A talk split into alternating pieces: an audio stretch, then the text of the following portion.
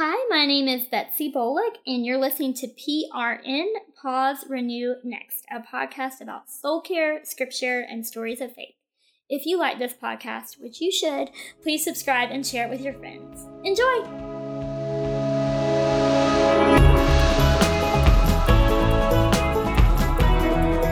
Welcome to PRN Pause, Renew, Next, the podcast. I'm Jenny Detweiler. Today's episode is a biography. The Pause Renew Next podcast has three types of episodes.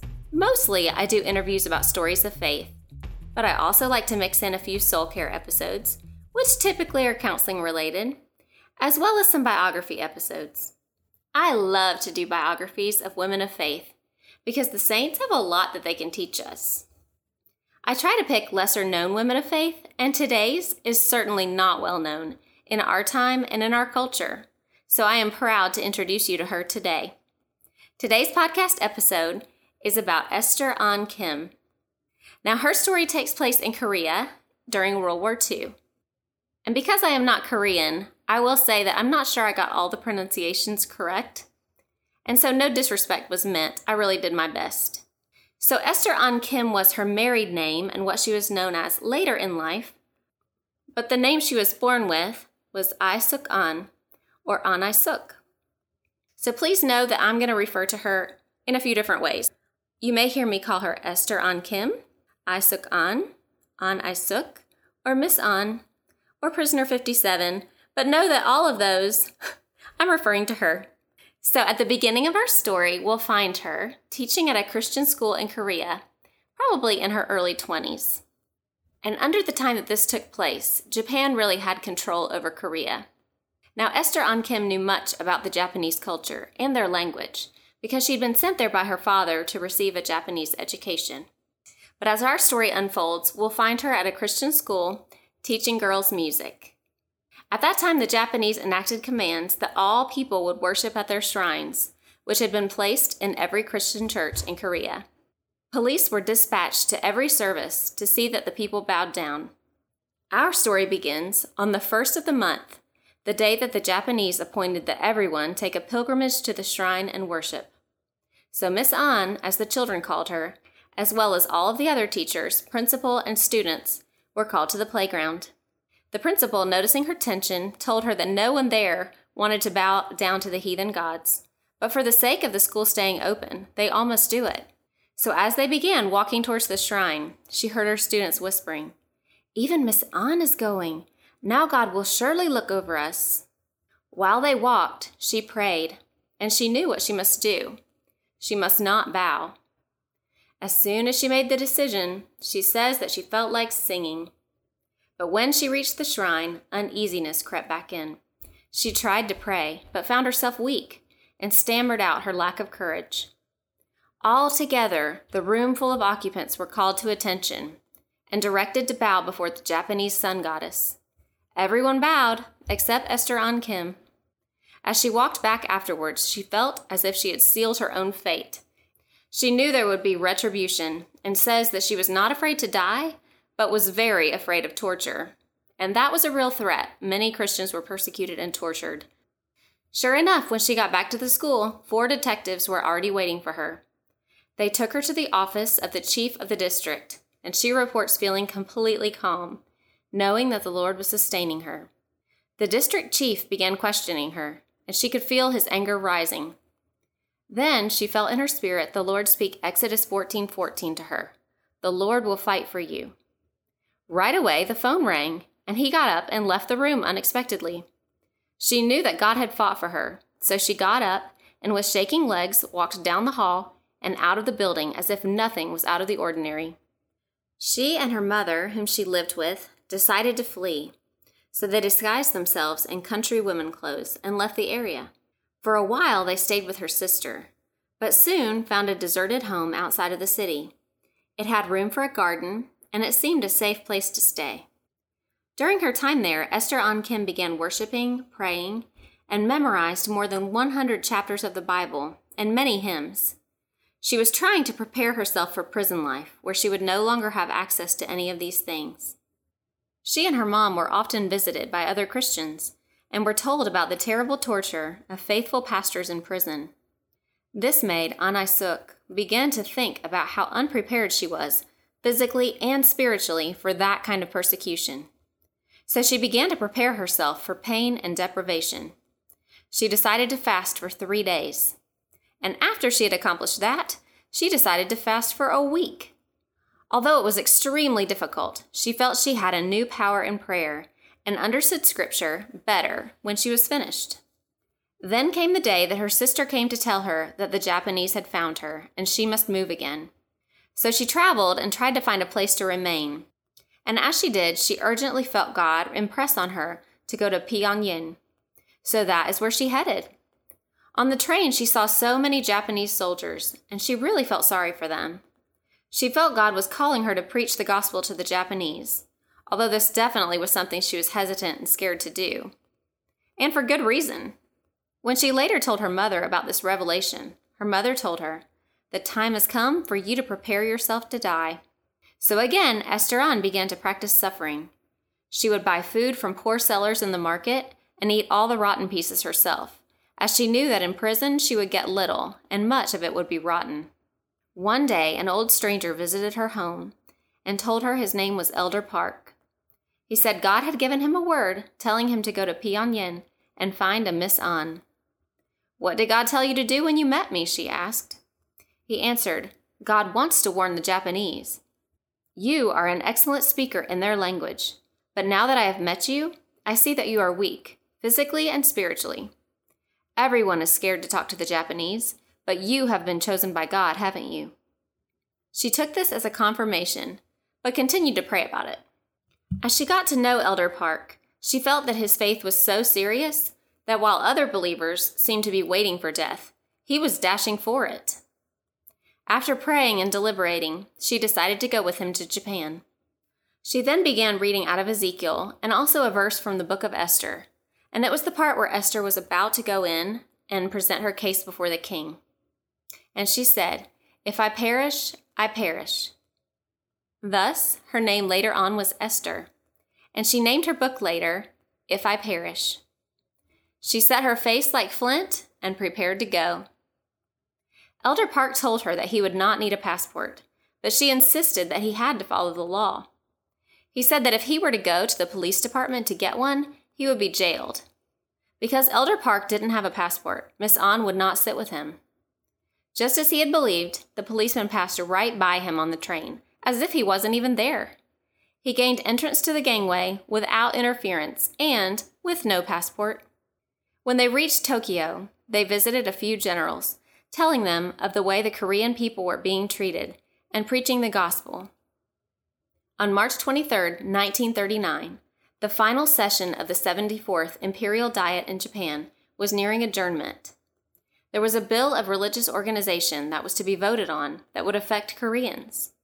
Elder Park decided that since meeting and talking with the officials was not working, perhaps they should fight illegally he planned to make a banner and announce a challenge, but in the end, he wrote out a bill of warning and threw it down into the assembly hall. In that moment, Esther An told the Lord, It is done. May it be your will. She was immediately taken to the police department and interrogated by a detective. She told him why she came to Tokyo, warned him to repent, and said that if Japan did not stop rebelling against God, that it would be ruined by sulfur fire. She was then imprisoned in Japan, but finally was sent home to Korea. There, she was followed by detectives and put on house arrest, being told, Go home and rest well, but if you move or go on a trip, you must report first. But she did move without giving an address, and when they caught up to her, she was arrested. Her story had spread, and already she was famous among the guards and other prisoners. She was moved between prisons and ended up at a small country prison. When her mom came to visit her, she reported about how the Christians in Pyongyang were being persecuted and tortured for their faith. Esther An felt that she must go to them. She wrote a letter asking to be moved to the Pyongyang prison. The superintendent warned her that it was a filthy place, but she persisted. Many weeks passed, but finally she was taken to the Pyongyang police station. When she arrived, she called out to all of the prisoners, I am An Isuk, and I have moved to this prison. A clatter went up, and she heard people yell, Hallelujah! So clearly, she was making a name for herself because everybody knew who she was. They were all really encouraged by her faith. The smell there was so bad in the prison that she struggled not to throw up. She was told after a week her nose would get used to it. After some time, Police Superintendent Kuga came to interrogate Esther During her questioning, she presented the gospel to him. He asked her, Are you saying that you would not worship the Japanese emperor, who is a living God? She answered, I would bow to him in respect, but not as a living God. That would be idol worship. He remarked that she seemed to have been made fearless. He asked if she was aware what misfortune would come to her for what she was saying. Yes, of course, she said, but I cannot lie, for Jesus never tells a lie. I quit, he said, and the questioning was over. On September 20th, 1940, she and 33 other Christian prisoners were taken to the Pyongyang prison. She saw her mother on the way, and again her mother affirmed, You are going to die for certain this time. We will meet at the gates of heaven.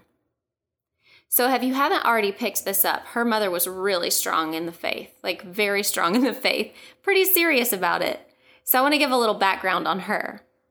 Esther An's mother was the daughter of a high Korean government official in Seoul, and she became a Christian at the age of eight due to the influence of a missionary.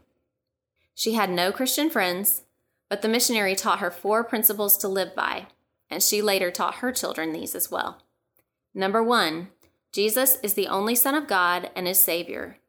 Number two, Jesus will never forsake his believers. Number three, Jesus is able to take misfortunes of his believers and turn them into good.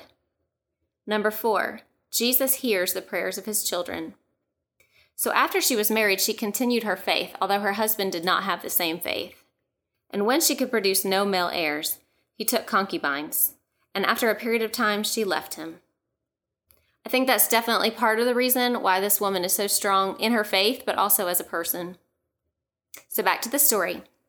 After being processed, she was given a number, 57, to which she was referred to the rest of the time she was in prison. She found out that once again her fame had preceded her, and many of the prisoners and jailers already knew who she was. She records many instances of interactions she had with prisoners and jailers. But one of the most amazing was when there was a new prisoner, number 92, who was brought in, and she would scream and moan, and it was really eerie. And pretty much all the jailers and the people in the prison had wanted to have nothing to do with her. Everyone called her a maniac, and it was said that she had murdered her husband. Esther An Kim asked if the prisoner could be brought into her cell. After some coaxing, it was done. The prisoner was wild, fighting and growling so Esther An held her from behind until the fight left her. She then fell into a deep sleep and slept for three whole days. She smelled terrible, but Esther An Kim sat with her, holding her feet to keep them warm, all the while she slept. Inexplicably, she felt her love for this girl grow, even though she was practically feral. They had a language difference, so to show her God's love, Esther An gave the prisoner her portion of food. As they could begin to communicate, number 92 shared how she had murdered her husband and now regretted it. She cried and talked about the day she had been arrested, how the detectives had taken her baby from her and she didn't know where he was. Esther An Kim shared the gospel with her, and her life was transformed. She was later executed for her crime, but walked with peace to the end.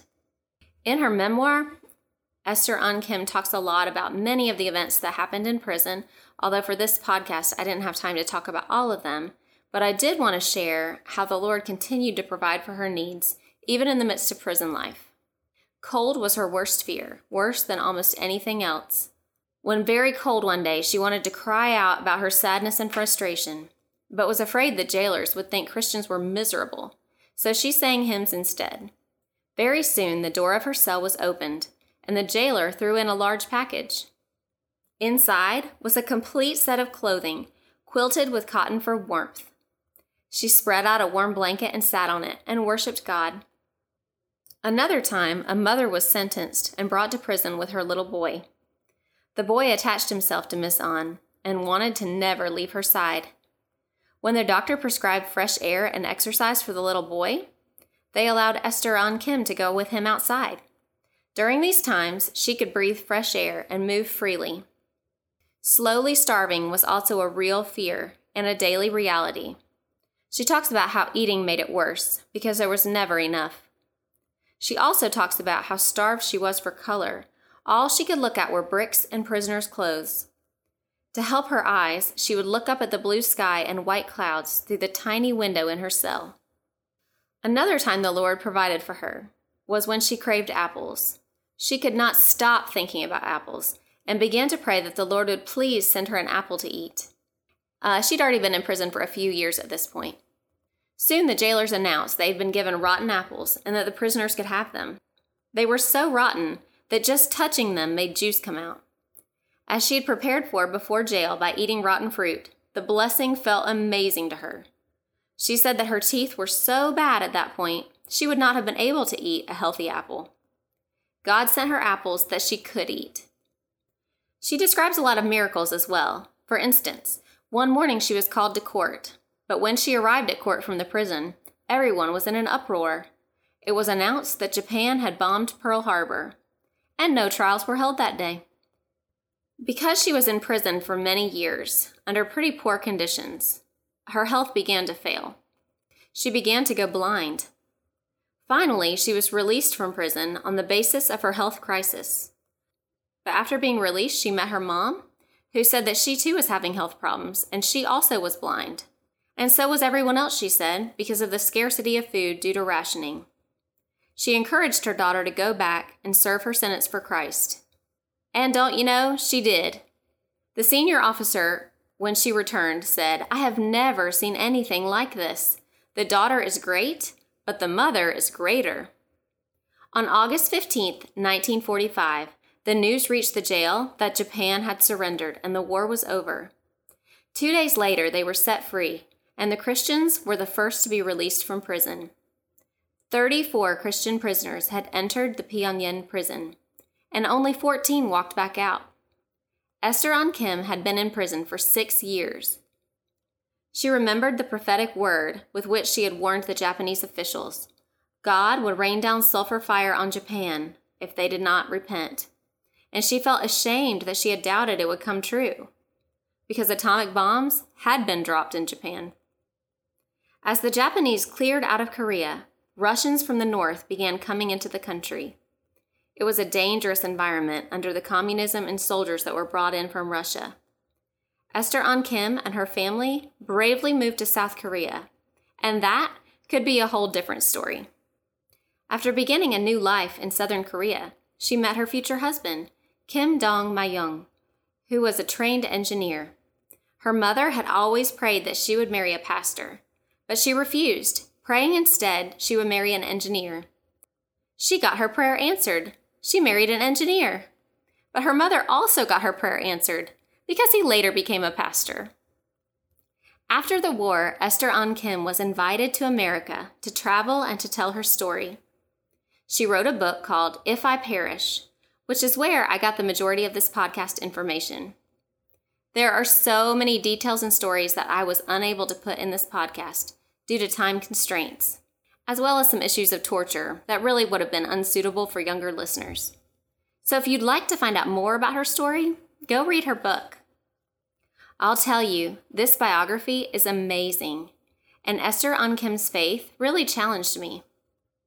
I noticed that although she had a strong will and a strong faith, as she doubted, she would pray each time and the Lord provided her with strength, resolve, and peace for each situation that arose. He even provided people in her path to help her. She used every interaction to spread God's love, and that really challenges me. What did you take away from this story? I'd love to hear about it. You can comment under the show notes section of this podcast on the website, pauserenewnext.com, or join the conversation on our Facebook page. Please follow PRN on Facebook, Instagram, or Twitter. If you like this podcast, please subscribe. You can find us on almost any podcasting app. And please write a good review on iTunes. Good reviews help new people find this podcast.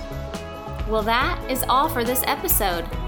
I'm Jenny Detweiler with PRN. Pause, Renew, Next, the podcast. May you be encouraged on your journey with Jesus.